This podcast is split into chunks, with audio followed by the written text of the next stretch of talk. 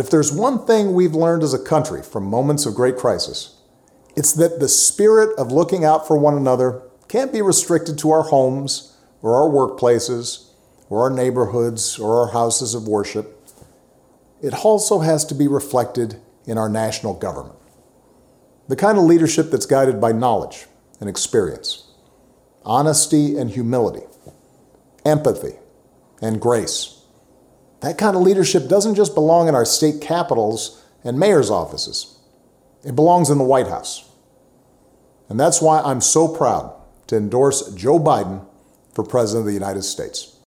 Ahojte kamaráti, vítame vás so slovami bývalého prezidenta Baracka Obamy. Sú to teda slova, pomocou ktorých endorsol súčasného frontrunnera demokratického tábora Joea Bidena. To, tieto slova sú veľmi dôležité, keďže sa v dnešnej epizóde budeme venovať práve tým endorsementom a ako vplývajú na celý volebný proces, čiže sme si povedali, že by bolo vhodné s nimi začať. A povieme vám teda dneska v krátkosti o tom, ako prebiehajú primárky počas pandémie. Povieme si o veľmi zaujímavých voľbách vo Wisconsine a voľbách poštov na Aliaške a takisto si povieme, že čo, čo bude ďalej, aké voľby nás čakajú. Takisto si povieme o novinkách v rámci kampaní Joea Bidena a Donalda Trumpa, ale rozlúčime sa aj s Bernie Sandersom, ktorý opustil demokratickú súťaž. No a hlavnou témou, ako som už hovorila dneska, budú endorsements. Takže veľa vecí sa dialo za posledný týždeň, dva. Um, určite najväčšia časť toho boli tie endorsementy, druhá najväčšia časť boli korona a súčasná situácia. A ďalšia, teda veľmi podstatná časť tým súvisiaca, boli voľby, ktoré sa konali, napriek tomu, aká je tá situácia. Tak ako to bolo? Čo sa to vlastne stalo v tom Wisconsine? Tak, minulú epizódu, e, ktorú sme nahrávali teda asi pred dvoma týždňami, sme čakali, že či tie voľby vo Wisconsine nezrušia, keďže sa stali predmetom hádok medzi miestnymi republikánmi a demokratmi. A tie voľby nakoniec neodložili, ani ich nezmenili na voľby poštov ako jediné zo všetkých ostatných e, primárok, ktoré sa konajú v súčasnej dobe. Tie primárky sa konali aj napriek snahe demokratického guvernéra ich odložiť a zmeniť ich na menej nebezpečnú variantu v tej súčasnej situácii. No republikáni, ktorí ovládli tú legislatívu, trvali na tom, aby sa tie voľby konali, lebo nešlo len o primárky, ale volili sa, volilo sa do viacerých úradov. E, také naj, najvýznamnejšie voľby, ktoré boli súčasťou tých primárok, boli voľby sudcu Najvyššieho súdu. Takže títo republikáni prehlasovali nariadenie, ktoré vydal demokratický guvernér, ktorým chcel zmeniť tieto voľby na voľby poštov. Mali pomerne bezproblémový priebeh. Ľudia hlasovali v rúškach a dodržiavali odstupy. Účasť bola nakoniec pomerne vysoká. Bolo to síce asi o 13% menej ako v minulých eh, primárkach v roku 2016, ale stále celkom veľa na to, aká je situácia. Veľa ľudí využilo možnosť e, tzv. absentee voting. Ščítavanie prebiehalo skoro týždeň a e, sú známe výsledky. Joe Biden jednoznačne vyhral a takisto vyhral aj Donald Trump. No a Celý tento spor medzi demokratmi a republikánmi ohľadom tých konania týchto volieb mal pravdepodobne za následok, že vo Wisconsine zvolili liberálnu súdkyňu do toho najvyššieho súdu. E, porazila sudcu, konzervatívca, ktorý tam bol už v úrade a sám prezident Donald Trump ho vlastne endorsol pred týmito voľbami. Okrem Wisconsinu sa teda konali aj voľby poštov na Aliaške. Tie prebehli tiež v poriadku a dokázali to, dokázali to zvládnuť a jednoznačne zvíťazil Joe Biden. Bude sa konať takýmto štýlom ešte aj caucus vo Wyomingu budúci týždeň. Tam zrušili kontaktné voľby úplne a všetko sa bude vlastne hlasovať poštou. No a na konci mesiaca, čiže 28. apríla, nás čakajú e, primárky v Ohio. Je to dôležitý swing state a už sa tieto primárky raz presúvali, takže je možné, že tie tie voľby predsa len budú, ale už teraz vyzerá, že väčšina vlastne voličov bude voliť poštou. Čiže všetci, všetky štáty sa prispôsobujú danej situácii až na ten Wisconsin, v ktorom celý tento spor medzi miestnymi republikánmi a demokratmi mal pravdepodobne za následok to, že zvolili liberálnu súdkyňu do miestneho najvyššieho súdu. Tak, ale máme veľké novinky v demokratickom tábore. O tom vám viac povie Kajka. A teda ja poviem len to, že bude, bude nám chýbať Bernie. No to teda bude a myslím si, že nielen nám, ale hlavne aj o, veľkej časti voličov demokratickej strany, ktorí sú veľmi intenzívny, alebo neviem, ako by som povedala, že naozaj veľa z tých voličov Bernieho sú takí jeho zarytí podporovatelia a celkom tam teda vznikal problém s tým, že sa ľudia celkom boja, že nie všetci, ktorí volia Bernieho, budú ochotní voliť Bidena. No, každopádne, aby sme si to ale všetko dali nejako do kontextu a dokopy. Bernie teda ukončil svoju kandidatúru, toto rozhodnutie už bolo dosť čakané, pretože naozaj už bolo jasné, že toho Bidena uh, nedotiahne a teda šanca, aby sa dostal na tú demokratickú nomináciu bola naozaj malá a teda toto oznámil v rámci videa a potom necelý týždeň na to sa teda rozhodol uh, podporiť v kandidatúre Joea Bidena. V, vo svojom livestreame teda oznámil to, že ukončuje svoju kampaň a že nemôže vlastne v čistom svedomí pokračovať v kampani, ktorá nemôže vyhrať vzhľadom na to, že v súčasnej situácii sa ľudia musia venovať iným veciam a nechce, aby to nejakým spôsobom zasahovalo do ich práce nejaká kampaň, ktorá teda není možná, aby bola vyhratá. Dodal, že napriek tomu, že táto kampaň končí, tak teda naše hnutie ukončuje Jedného z takých hlavných Bernieho sloganov bolo, že not me, us, teda nie ja, ale my. A toto teda zároveň výra- zvýraznil aj v tom live streame, že to hnutie, ktoré nie je len jeho, ale ktoré všetkých tých ľudí, bude pokračovať ďalej. Takže všetci bývali kandidáti a teda aj Joe Biden sa ale zhodujú na tom, že Bernie naozaj vybudoval hnutie, ktoré nebude len tak ticho. Takže naozaj Joe Biden ako súčasný kandidát demokratickej strady eh, vlastne bude musieť rátať s tou veľkou masou ľudí, ktorú Bernie okolo seba vybudoval. Takže Bernie vlastne práve týmto spôsobom za posledné 4 roky pomohol spopularizovať témy ako zdravotné poistenie alebo klimatická zmena, ktoré vlastne sme mohli pozorovať v tohto ročných debatách ako jedných z hlavných diskutovaných tém. Takže naozaj vo väčšine všetci kandidáti samotný prezident Obama vlastne hodnotí veľmi pozitívne a veľký dôraz dávajú na to, čo Bernie spravil. Napriek tomu teda, že tú domina- nomináciu už druhýkrát nezískal, ale každý mu práve dáva uh, vlastne veľký dôraz na to, čo spravil. O tom napríklad písala aj Elizabeth Warren, ktorá na Twitteri napísala, že vlastne Bernieho boj za progresívne nápady, posunuli konverzáciu a vytvorili priestor pre kandidátov a aktivistov, ktorí zmenia smerovanie našej krajiny a našej strany. Takže naozaj za tých posledných 4-8 rokov, ale naozaj toto je celá Bernieho kariéra, dá sa zhodnotiť, že posúva on ako keby tie témy a ten pohľad na témy v rámci demokratickej strany určitým smerom, teda viac doľava, dá sa povedať. Takže naozaj nielen, že vyzdvihol témy, ktoré momentálne bereme už ako mainstream, ale zároveň aj ten názor tej demokratickej strany sa vďaka nemu a vďaka novým politikom, ktorí sa objavujú a ktorí vstupujú, vstúpili do politiky práve kvôli nemu, ako napríklad AOC, hej, ktorá naozaj vyslovene ho má ako vzor a vďaka nemu hovorila, že sa odhodlala na to ísť do politiky. Takže práve títo ľudia, ktorí stoja za Berným, posúvajú nejaké to smerovanie tej demokratickej strany. A tento jeho grassroots movement už mal vlastne veľký dosah aj v roku 2016, kedy teda jeho odchod bohužiaľ nebol taký ako smooth, taký čistý ako tento rok.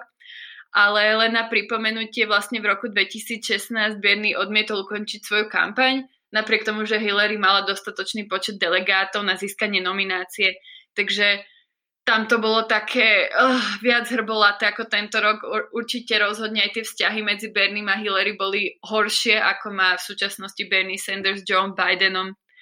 Takže v súčasnosti Bernie už ako opustil kampaň, ale zatiaľ zostáva na lístku v najbližších primárkach a ďalej sa bude teda snažiť presvedčiť delegátov, aby za neho hlasovali. Ono to možno znie trochu absurdne, a momentálne sa o tomto kroku rozhoduje a diskutuje práve aj medzi kampaňou Joea Bidena a Bernie Sandersom.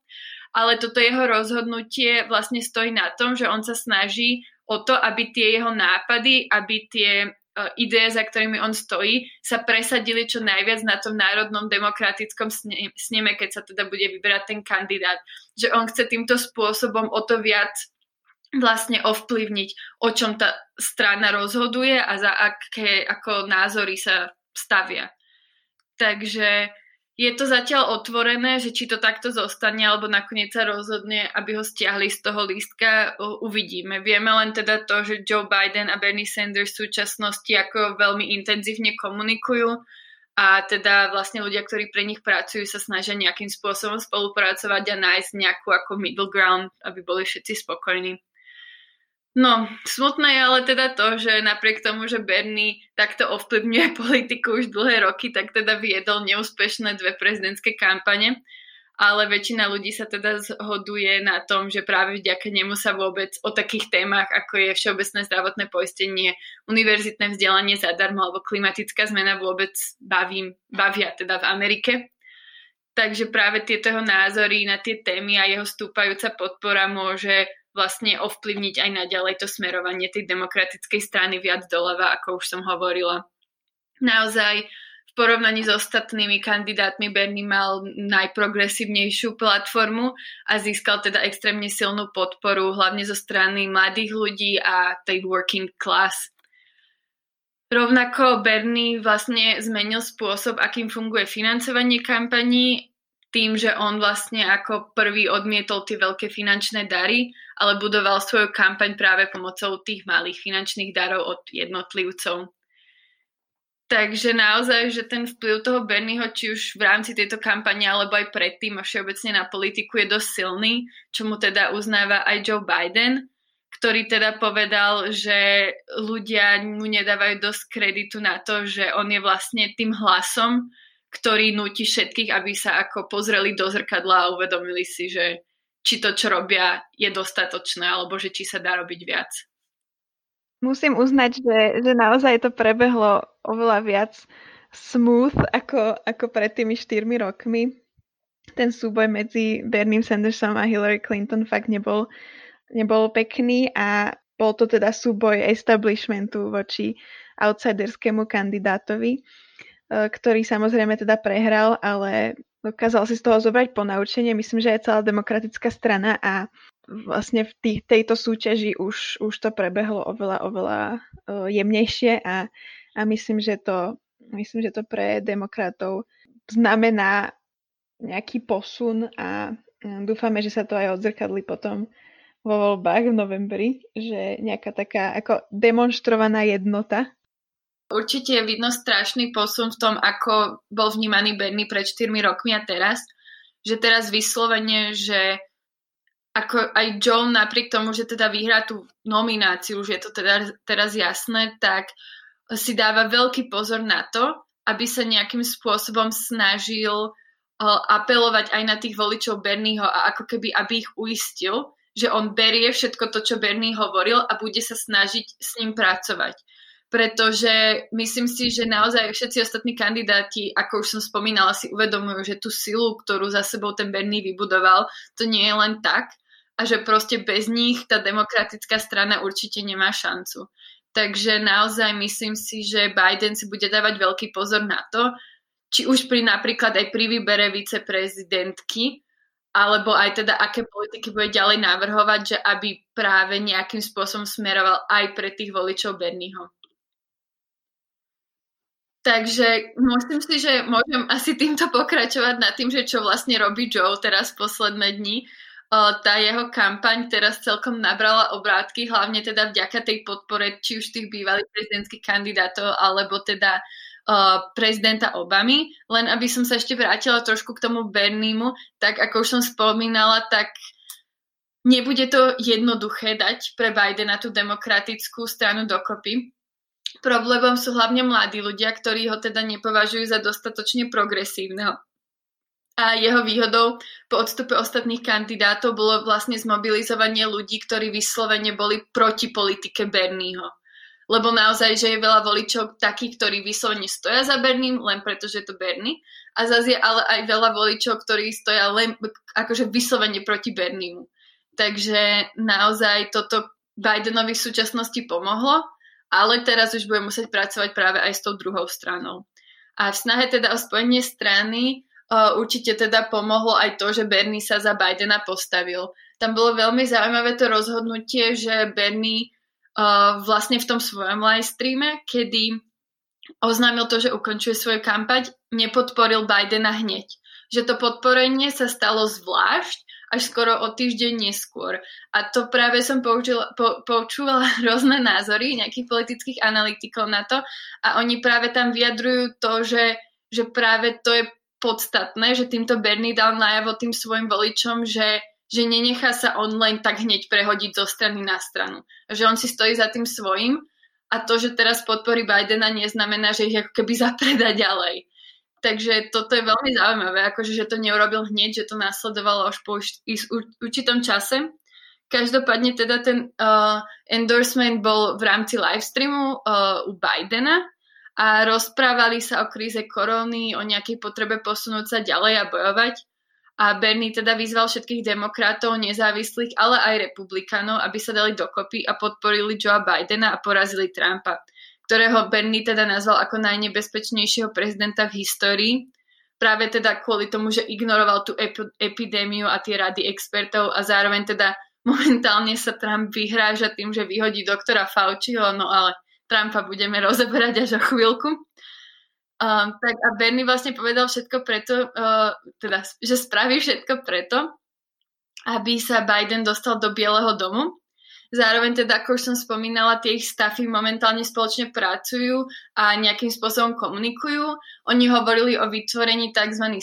task force, ktoré by boli pre ekonómiu, vzdelávací systém, klimatickú zmenu, nejakú kriminálnu justíciu, reformu, refo- reformu a reformu zdravotníctva. Takže naozaj témy, ktoré sú teda blízke aj Berniemu, aj Bidenovi a budú teda nejakých vlastne pracovníci pracovať na tom, aby spoločne spolupracovali na takýchto dôležitých témach. Takže zdôraznili to, že naozaj ako nie je tajomstvo, že na veľa z týchto tém sa úplne nezhodnú, ako sme napríklad si hovorili minule s tým zdravotným poistením, ale sú ochotní spolu pracovať a nájsť nejaké reálne riešenia. Zároveň sa ale nájdú teda témy, kde sa aj zhodnú, ako napríklad 15 dolarová minimálna mzda pre Američanov a odpustenie študen- študentských dlhov.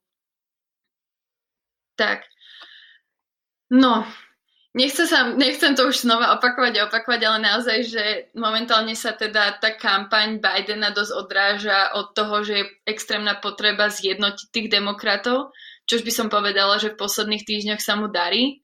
A určite k tomu dopomohol aj teda prezident Obama, ktorého sme počuli na začiatku, ktorý teda dal uh, príhovor na YouTube kanále Joea Bidena, ktorý keď som pozerala, tak som sa reálne skoro rozplakala, pretože hovoril jasne, pozbudzujúco a nevymýšľal si slova, že teda dosť tragické, že toto je ako aspekt, ktorý musím hodnotiť, ale bohužiaľ v súčasnej situácii je to tak.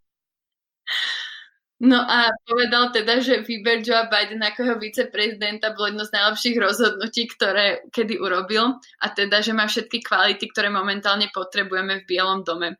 Má teda aj charakter, aj skúsenosti, aby nás ako, teda aby Američanov všetkých previedol s tým temným obdobím, ktoré teraz všetkých čaká. A hlavne teda zdôrazňoval aj to, že Biden je schopný sa obklopiť expertami, ako ľuďmi, ktorí tom, týmto veciam reálne rozumejú a aj ich počúvať. Čož je možno teda charakteristika, ktorú nie úplne vidíme v súčasnej situácii u prezidenta Trumpa, teda možno nie len v súčasnej situácii, ale tak je to určite super, ak by toto Joe Biden teda dokázal. No a zároveň teda aj Obama vyzdvihol tú prácu Bernieho a tiež ako sa snažil apelovať aj na jeho voličov, že potrebujú teda aj ich, aby nejakým spôsobom vedeli poraziť Trumpa. Tak, ja som ešte len tak zo zaujímavosti pozerala, čo sa teraz deje s výberom vlastne viceprezidentky pre Joea Bidena. Ako sme si už spomínali, on sa v tej poslednej debate zaviazal, že si vybere teda ženskú kandidátku k sebe na listok. Tak len tak zo zaujímavosti Politico a Morning Consult robili anketu, kde vlastne zisťovali, čo je pre Američanov dôležité vo výbere teda viceprezidenta, viceprezidentky k Joeovi Bidenovi. A z toho teda dve tretiny uh, voličov, ktorí odpovedali ankete, považov- považovali za dôležité, aby mal Biden vedľa seba niekoho, kto má skúsenosti s exekutívou a legislatívou. A popri tom iba 29% opýtaných považovalo za dôležité, aby si Biden vybral ako svoju running mate, teda ako svoju viceprezidentku ženu. A iba 22 ľudí považovalo za dôležité, aby to bol uh, person of color, čiže niekto proste inej pleti, inej etniky. Zároveň ale polovica opýtaných demokratov sa zhodla na tom, že je dôležité, aby si vybral niekoho, kto je mladší ako on, čož teda vďaka tomu, že Biden má 77 rokov, nebude až také náročné. To možno vylúčuje Bernieho, ktorý je ešte starší. A zároveň teda 41% demokratov považuje za dôležité, aby osoba, ktorá bude vedľa Bidena, bola viac liberálna ako on. Takže uvidíme. No ešte není to oficiálne, že koho si teda vybere a má určite veľa, myslím si, že vhodných kandidátov na výber, tak, tak uvidíme, no. A ako sa má Donald? Aj on má takéto búr, búrlivé obdobie v kampani. No Donald rozhodne. Ale ja som chcela ešte k, teda k tým viceprezidentkám. Ak to teda bude žena, môžeme si dať nejaké hlasovanie a alebo vám ich teda najskôr predstaviť tie hodné kandidátky a potom, potom si zahlasovať. Ja by som bola za, za Kamalu. Lebo ona je podľa mňa je liberálnejšia ako Biden, ale zároveň to napríklad není Warren, že by to išlo niekam úplne že ďalej, že skôr sa presne stáva do toho centristického. A zároveň je to žena, má skúsenosti a, a ešte je aj off-color. Že napríklad, kebyže ja si vyberám, tak si vyberiem asi ju, lebo mi to zapadá, že do veľa, veľa škatuliek ktoré sú podľa mňa potrebné, aby boli zaškrtnuté na to, aby Biden mal ešte väčšiu podporu. Je to veľmi strategický ťah u Kamaly. Ja som, ja som zase čítala, že, že eh, Amy Klobuchar by bola veľmi vhodným adeptom, adeptkou, keďže pochádza, ona je vlastne senátorka z Minnesota a celý ten, celý ten Midwest je v týchto voľbách mimoriadne dôležitý, keďže v tých minulých uh, vlastne pomohol Donaldovi Trumpovi zvíťaziť a uh, kebyže má teda Joe Biden na tom hlasovacom lístku Amy Klobuchar, tak by, mohol pomô- mohol, by to mohlo pomôcť zaistiť uh, určité hlasy v jeho prospech, kebyže je to te- tesné opäť, čo pravdepodobne bude. Takže ako ja si myslím, že keby si vybral hoci ktorú z týchto spomenutých dám, tak sa nebudem hnevať. Asi tak by som to zhodnotila, že nebudem s tým mať nejaký veľký problém. Podobne. Ale teda poďme, poďme sa pozrieť na Donaldovú kampaň. Tam teda dominuje retorika vojny s neviditeľným nepriateľom, ako to veľmi rád na svojom Twitteri uh, nazýva. Uh, neustále ľudí uisťuje, že Spojené štáty vyhrávajú alebo už vyhrali. Mení sa to. Um, v jednom momente minulý týždeň tweetol len uh, v kapsloku, že svetlo na konci tunela. Nikto nepochopil, že o čo, čo presne myslel, ale teda nebolo to nejaký zázrak. Tá situácia je tam naďalej mimoriadne zlá. Na kritiku vlastne jeho reakcie a krokov, ktoré podnikol čo sa týka teda pandémie, reaguje len útokmi na, na médiá a na Bidenovú kampaň. Už ho teda považuje za oficiálneho protivníka. V rámci svojich príspevkov endorsol konzervatívneho sudcu v tom eh, štáte Wisconsin, ako som hovorila na začiatku. A tomu teda bohužiaľ nevyšlo. Ďalej kritizoval World Health Organization, takisto im eh, dočasne pozastavil financovanie Takisto riešil to, že sa, že sa vlastne zistilo, že Čína zatajovala počet obetí. On túto informáciu využil na to, aby, aby vyvrátil ten fakt, že Spojené štáty sú na tom úplne najhoršie, čo sa týka obetí e, koronavírusu a tvrdil, že Čína v skutočnosti mala oveľa viac, len, len to utajovali. Takisto Donald Trump vyzýva republikanov po celej krajine, aby bojovali proti snahám demokratov zavádzať alebo rozširovať voľby poštou. Je to súčasť eh, dlhodobej vlastne eh, dlhodobého nejakého názoru tejto strany na voľby poštou. Oni, sú, oni sa dosť boja nejakého zneužitia hlasov a napríklad trvajú na tom, aby sa, eh, aby sa vlastne hlasovalo s občianskými u nás je to samozrejmosť, v Spojených štátoch, e, v niektorých teda štátoch e, sa nemusí hlasovať s občianským preukazom. Čiže oni sa snažia, aby, aby, bolo, aby boli tie hlasy nejako overiteľné a tvrdia, že keď e, sa bude hlasovať poštou, takže sa to bude zneužívať a samozrejme v prospech demokratov. Donald Trump každý deň vlastne absolvuje tlačovku so svojou koronovou task force vlastne tieto tlačovky sa stali už takým každodenným programom uh, veľa Američanov. Um, niečo, ako, niečo ako u nás, pán premiér. Pozýva sa tam rôznych hostí, je tam teda aj ten známy doktor Fauci, ktorého sme príliš nespomínali zatiaľ, ale je to, je to vlastne asi hlavný expert uh, tam z nejakého centra pre, pre šírenie chorôb. Neviem presne, ako sa to prekladá, ale, ale radí Donaldovi Trumpovi a jeho administrácii, ako, ako bojovať s týmto vírusom. Bohužiaľ, Trump sa ale čoraz viac ako ignoruje práve tie rady, ktoré mu dáva, čo potom vedie k takým veľmi super situáciám, ako keď na tlačovej konferencii vám hlavný expert sa chytí tváre v zúfalosti, že čo robí Trump, pritom to je jedna z vecí, ktoré proste základne nemáte robiť.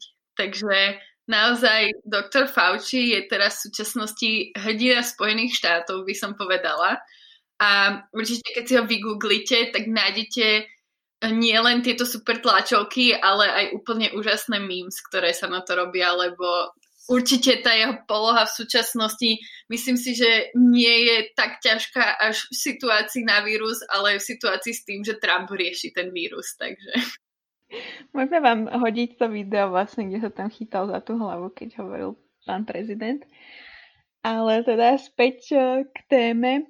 Donald Trump chce vo veľkom otvárať krajinu čo najskôr, aby sa zamedzilo nejakej veľmi zlej ekonomickej situácii a chce si hlavne za to brať kredit. Lenže um, situácia je taká, že, že v skutočnosti je to na každom z guvernérov všetkých 50 štátov, aby vlastne otvárali tie ich štáty a otvárali podniky a Donald Trump s tým nič nezmôže. On predstavil nejaké smernice a bude si za to asi chcieť vziať kredit, ale je to na každom z guvernérov. Takisto komentoval aj odchod Bernieho Sandersa a vyzval všetkých jeho voličov, aby prešli k republikánom. Vymyslel si, si dôvod, prečo Bernie opäť neúspel. Uh, teraz z toho neviní ten establishment ani skorumpovaných uh, demokratov. Viní za to Elizabeth Warren. A tvrdí, že keby odstúpila pred uh, Super Tuesday, Bernie by získal jej, získal delegátov a dokázal by vyhrať tú súťaž. Lenže keď si tak človek potom pozrie, koľko získala Elizabeth Warren delegátov, bolo to 81. A uh, síce to nie je nie je malé číslo, ale v porovnaní s tým, že, že potrebuje na nomináciu získať 1991 delegátov, je to, je to smiešne. Um, myslím, že Trump urobí všetko preto, aby, aby nejakých nespokojných voličov Bernieho Sandersa oslovil a jeho kampaň ich bude targetovať vo veľkom. Neviem, nakoľko bude toto úspešné, lebo keď si predstavím voliča takého typického Bernieho Sandersa, Um, neviem si predstaviť, že by takýto človek išiel za Trumpom, keď má problémy za Bidenom, lebo to im príde moc akože moderate, tak neviem. Každopádne naozaj uvidíme, no, čo sa bude diať. A teda v tej súčasnej situácii sú o to viac potrebné tie endorsements, a vedia pomáhať tým kandidátom, čiže sa presunieme k tej našej hlavnej téme. Tak len, aby sme to nejak ako zhrnuli, ten endorsement, pod tým myslíme vlastne akt, kedy nejaký vplyvný človek vyjadrí podporu politikovi a tomuto akože následne zlepší tú pozíciu, alebo to tam môže.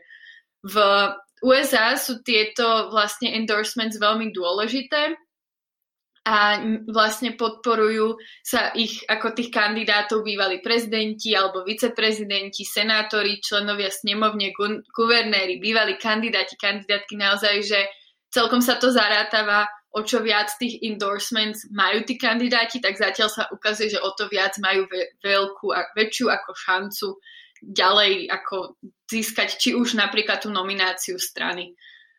Presne tak, no a my sme sa rozhodli túto tému poňať tak, že sme si rozdelili na, na endorsementy u republikánskej strany a u demokratickej, keďže tá situácia je tam trošku iná a ja vám teda predstavím, ako je to v republikánskom tábore a Kajka potom okomentuje uh, všetky tie endorsementy u demokratov, ktoré sa rozoberali aj tento týždeň, napríklad teda Bernieho alebo prezidenta Obamy.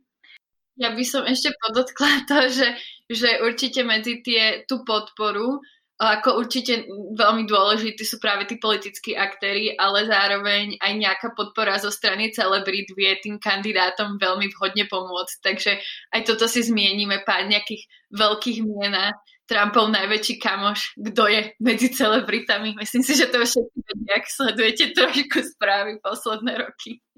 No dobré, ale Trump, ako to s ním je? Poďme na teda Donalda Trumpa. On v roku 2016 bol veľmi výnimočným kandidátom, keďže vystupoval ako úplný outsider voči všetkým ostatným kandidátom republikánskej strany. A my sme si na nejaké také meranie tých uh, endorsements uh, sme si našli taký projekt, ktorý sa volá že Endorsement Primary a ten mapuje všetky tieto vplyvné podpory počas kampane a delí ich podľa dôležitosti. Takže v roku 2016 sa vlastne endorsementy delili podľa guvernérov, senátorov alebo členov snemovne, kedy guvernéri, teda podpora od nejakého guvernéra štátu e, získala tomu kandidátovi 10 bodov. U senátorov to bolo 5 bodov alebo u členov snemovne 1 bod. Čiže e, pre také porovnanie Hillary Clinton, ktorá bola kandidátkou demokratického establishmentu, získala takmer všetky vplyvné endorsements eh, v tých voľbách a mala celkovo 523 bodov. V porovnaní s Bernim Sandersom, ktorý získal iba 13 bodov, čiže tam je úplne evidentný ten kontrast medzi nimi.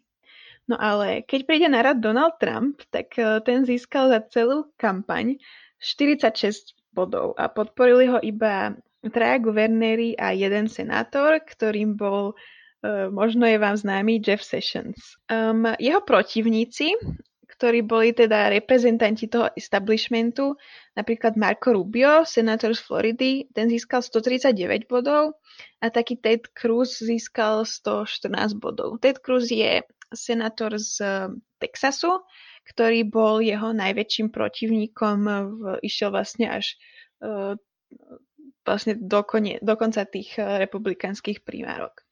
No a teda Cruza napríklad podporil aj Mike Pence, teda súčasný uh, viceprezident Donalda Trumpa, vtedy bol guvernér zo štátu Indiana. Čiže Donald Trump bol očividným outsiderom v týchto voľbách. Napríklad eh, svoj prvý vplyvný endorsement získal až 3 týždne po začatí volieb. Ako kandidát mal v tej primárkovej fáze najmenej endorsementov zo všetkých oficiálnych kandidátov strany minimálne od roku 1980. A pre kontrast Hillary Clinton mala úplne najviac eh, zo všetkých, eh, zo všetkých oficiálnych kandidátov, ktorí boli neskôr menovaní. Čiže myslím, že to úplne dokonale ilustruje to, že Hillary bola kandidátkou establishmentu a on rozhodne nebol. Potom, čo Donalda Trumpa oficiálne nominovali, tak e, postupne získaval ďalšie nominácie. Ten republikánsky národný výbor sa za svojho kandidáta nakoniec postavil, aj keď predtým sa všetci e, vlastne reprezentanti tejto strany e, výrazne dištancovali od Trumpovej retoriky aj od vlastne jeho, jeho škandálov a podobne. Nakoniec ho teda endorsli aj všetci ostatní uh, odstupujúci kandidáti, aj, aj Ted Cruz, ktorý mal veľmi zaujímavý vzťah, uh, keďže mu počas kampane hral proti nemu úplne najšpinavšiu kampaň, ak, aké sme boli asi svetkami. Možno nie, ale, ale vtedy, vtedy to tak prišlo urazil mu uh, jeho manželku a povedal, že je proste neatraktívne. Potom uh, Donald Trump tvrdil, že uh, otec teda Cruza bol s vrahom uh, prezidenta Kennedyho krátko pred asociáciou. Podľa Politifactu je to lož, ale myslím, že sa dosť, dosť úspešne podarilo teda Cruza u určitej skupiny voličov očierniť a následne strátil šancu na zvolenie. Aj teda Ted Cruz ho nakoniec endorsol. Teraz je však situácia iná. E, rok 2020, teda voľby v roku 2020, Trump je úplne iný, iným kandidátom, akým bol v roku 2016. Už nie je outsiderom, čiže, čiže už má za sebou širokú podporu uh, väčšiny najvplyvnejších republikánskych politikov.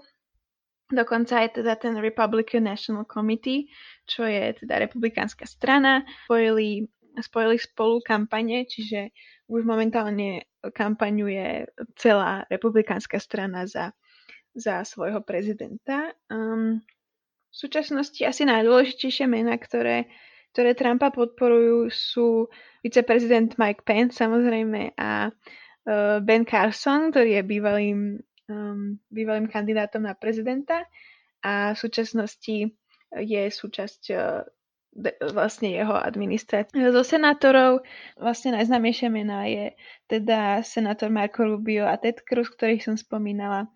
Z guvernérov je to guvernér Texasu alebo guvernér Floridy alebo Mississippi a mnohí ďalší. Tie mená som radšej nespomínala, lebo to, to by ste asi nepoznali. A a čo sa týka známych osobností, tak tam dominuje Kanye West. Takže takto asi za Trumpa. Kanye by mohol byť nový viceprezident, alebo nový poradca hlavný Trumpov.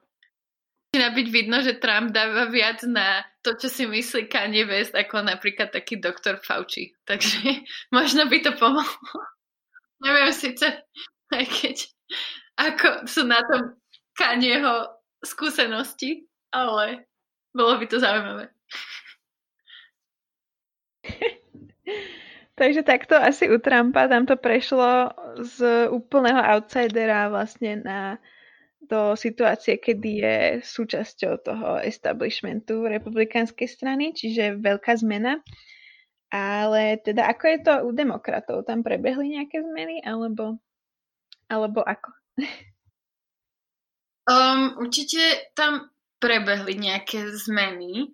Uh, v súčasnosti naozaj teda môžeme pozorovať, že teda všetci bývalí kandidáti, teda to hlavné gro sa postavilo za Joea Bidena a to sa teda udielo aj v tých posledných týždňoch, kedy ho teda podporil Bernie, ale aj Elizabeth Warren, ktorá, ako sme si spomínali po jej odchode, sa ešte vtedy nevyjadrovala k tomu, že či podporí Bernieho alebo Bidena, tak teraz už sa postavila aj ona oficiálne za Bidena. Zároveň teda treba si pripomenúť to, že napríklad pred Super Tuesday po ich odchode sa hneď postavili za Bidena Pete Buttigieg alebo Amy Klobuchar, rovnako aj Pete O'Rourke sa vlastne vtedy ešte hneď postavil za Bidena.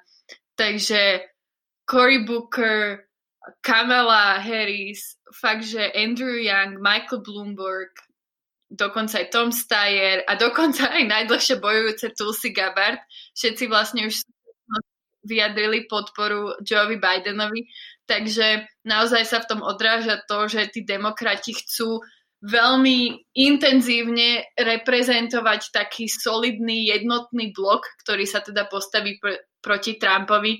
A napriek tomu, že tých kandidátov sme mali naozaj v týchto primárkach nekonečné množstvo, ako sme si spomínali, tak je vidno, že pochopili, že musia sa proste všetci postaviť za jedného kandidáta, inak to nepôjde. Takže naozaj teraz v súčasnosti má Joe Biden veľmi veľkú podporu, ale ešte v časoch, keď sme mali tých kandidátov viac, tak rovnako ako Teresa hovorila, tiež som sa pozrela práve na ten, na ten bodový systém, ktorý bol vypracovaný tým projektom a vlastne, keď si zoberieme naozaj všetkých tých kandidátov za demokratickú stranu, tak viedol Joe Biden, ale nebol až tak extrémne popredu, ako napríklad bola Hillary v roku 2016. Čiže naozaj v týchto primárkach viedol Joe Biden a za ním bola Elizabeth Warren, potom Kamala Harris, potom Michael Bloomberg a potom až Bernie Sanders. Takže naozaj, že u toho Bidena možno to nebolo také výrazné doteraz, ale ako nie doteraz, ešte to nebolo také výrazné, keď tých kandidátov bolo viac, ale v súčasnosti už teda všetci pochopili, že naozaj nie je iná cesta. Určite tomu teda pomohlo to aj, že Bernie ho podporil teda Obama, ako už som spomínala, ktorý teda vlastne môže priniesť nejakých voličov, hlavne čo sa týka z tej afroamerickej komunity, kde napriek tomu, že teda Biden je veľmi populárny, tak stále je to nejaká pomoc, ale hlavne medzi mladými ľuďmi. A to teda pomôže nielen Obama, ale aj Bernie práve tými liberálnejšími voličmi. Zároveň som ale čítala, že Obamová podpora nemusí byť vždy až taká pozitívna, pretože sa ukazuje, že viac a viac kampaní, ktoré Obama podporí, vlastne skončia zle. Príkladom je napríklad hneď guvernér z Arizony ešte v roku 2009 alebo kampaň Arlena Spectra o rok neskôr ako senátora Pensylvánie a teda najvýznamnejšia je Obamová podpora Hillary, ktorá to teda tiež veľmi nedala. Takže je to zaujímavé, že napriek tomu, že to bereme všetci veľmi pozitívne, že Obama ho podporil, tak ten jeho track record s tým podporovaním kampaní není až taký pozitívny, tak uvidíme, možno nastane zmena a u Joa to vyjde. Tak, ale naozaj teda nedá sa nejakým spôsobom ignorovať to, že Obama určite vie priniesť práve tých mladších ľudí k nemu a teda aj tú podporu tých afroamerických voličov, kde napríklad indí kandidáti by možno ocenili takúto pomoc, ako napríklad Pete Buttigieg, ktorý sa, ktorému sa medzi týmito voličmi veľmi nedarilo. Aby som len uh, spomenula ďalšiu nejakú výraznú podporu, ktorú dostal v posledných týždňoch Joe Biden, tak uh, napríklad dvaja senátori z tzv. swing states ho podporili, a to Tommy Baldwin z Wisconsinu a Gary Peters z Michiganu. Čiže swing states sú práve tie štáty, čo sme si hovorili, ktoré vedia najviac ovplyvniť to, ako dopadnú voľby. Takže táto podpora tiež určite vie pomôcť. A zároveň ho podporil aj John Lewis, ktorý je naozaj ikonický bojovník za občianské práva Spojených štátov a jeden z najvplyvnejších afroamerických právnikov v histórii Spojených štátov. Čiže toto tiež určite zahrá do kariet Bidenovi v prospech. No, je teda vidno, že naozaj tá demokratická strana sa nejakým spôsobom snaží ako keby poprieť tú fragmentáciu, ktorá v tej strane je týmto spôsobom. A na druhej strane je pravda to, že Biden v súčasnosti vlastne ako keby nemá sa akým spôsobom angažovať, keďže není ani v Senáte napríklad a není v nejakej významnej politickej polohe momentálne, že nemá spôsob, ako ovplyvniť tú situáciu, iba čo môže je kritizovať Trumpa, čo teda robí, ale to je také, že it gets you so far, hej. Takže myslím si, že práve tieto postupné endorsementy, tú podporu, ktorú posledných týždňoch teraz získava od tých ostatných politických e, aktérov, mu pomáha v nejakom spôsobe ukázať, že aj on niečo robí teraz. Keďže ako nemôže chodiť na tie rallies, nemôže, nemá debaty, nemá nič, tak ako nejakým toto spôsobom určite tiež mu prospieva v nejakom programe, ktorý teraz on prezentuje. No. Tak, a ako som už povedala, pri tých endorsementoch netreba zabúdať aj na podporu celebrít, ktorá je teda tiež veľmi podstatná, ako, sme, ako teda môžeme vidieť s Kaniem. Môj. Ale aby som, to, aby som to vyrovnala, tak napríklad Joe Bidena podporuje uh, Cher, Alec Baldwin, George R. R. Martin, Anna Wintour alebo Jane Lynch, takže tiež to nie je úplne také akože opovrhnutelné, hej, tiež tam má celkom dosť celebrit, ale najväčší zástup celebrít, hlavne takých mladých celebrít, alebo teda celebrít, ktoré mladí ľudia podľa mňa najviac vnímajú, má Bernie Sanders, ktorý sa úplne, že lavína sa spustila s mladými celebritami, ktoré ho podporujú. A napríklad jeho najlepšia kamoška, moja obľúbený power couple je Bernie Sanders a Cardi B, ktorá je ako veľký fanúšik Bernieho a neviem, možno ste zachytili, každopádne vám o tom poviem. Tento týždeň som robili live stream, kde Cardi teda s Berným rozoberala, že čo ona teraz má robiť, keď on odstúpil. A aj v rámci tohto live streamu teda Bernie poukazoval na to, že teda Joe je dobrá voľba a tak. Takže v live streamoch Cardi B sa dozviete veľa veľmi poučných vecí. Oni spolu robili aj rozhovor predtým, no proste oni sú plní kamoši. Takže Bernie má Cardi, potom napríklad Arianu Grande, Emily Ratajkovsky, Miley Cyrus, Donald Glover, Shailene Woodley, ale aj Mark Ruffalo, Jack Nicholson, Susan Sarandon, čiže nie sú to len tí mladí, hej, má tam toho fakt strašne veľa Bernie. Takže Bernie možno nemá až takú popularitu medzi politickými aktérmi, ale medzi celebritami je veľmi, veľmi, veľmi obľúbený, tak chudáci teraz asi budú musieť premyslieť, že čo so sebou. On už aj počas kampane teda organizoval také rallies, kde mu nejakých predskokanov robili úplne najznámejšie indie kapely, že to bol skôr taký festival ako, ako nejaká politická sešlosť, ale um, no nevyšlo to Bernimu. Každopádne ale Cardi podľa mňa bude pokračovať a robiť mu osvetu.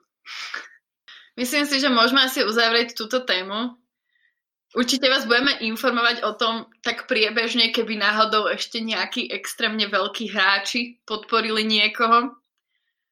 A uvidíme, no ako sa to bude vyvíjať. Máme pre vás určite prichystané ďalšie témy, ktoré, ktoré veľmi radi spracujeme na budúci týždeň, takže zase vás budeme informovať, čo sa deje. A len aby som ešte nezabudla k nejakým štatistikám alebo k tým pólom momentálnym, tak to vyzerá stále rovnako. Ako stále vo väčšine tých pólov, ktoré sa robia v Spojených štátoch, vedie Biden z tých najväčších naozaj všade, až na Fox News, kde v súčasnosti to vyzerá, že Biden a Trump by mali taj, teda že sú na tom rovnako. Ale nejak extra sa to v Trumpov prospech nemení v súčasnosti, takže nejak nie je k tomu veľa čo povedať. No myslím, že, že sme túto epizódu hovorili dosť. Opäť sa nám podarilo trošku prešvihnúť časový limit, ale to nám určite prepáčite. A môžete sa tešiť už teda na ďalšiu epizódu budúci týždeň. Dohodli sme sa, že budeme rozoberať veľmi aktuálnu tému, keďže sa nám tu rozmohol taký nešvar s dvoma kandidátmi a obaja teda čelia nejakým obvineniam zo sexuálneho obťažovania. Ale každopádne ďakujeme veľmi pekne, že ste si nás pustili a kebyže máte nejaké komentáre alebo nejaké tipy alebo sa chcete dokonca aj vy zapojiť nejako do procesu vytvárania tohto podcastu, tak sa nám ozvite a budeme veľmi radi. Tak tešíme sa za týždeň a držte sa všetci.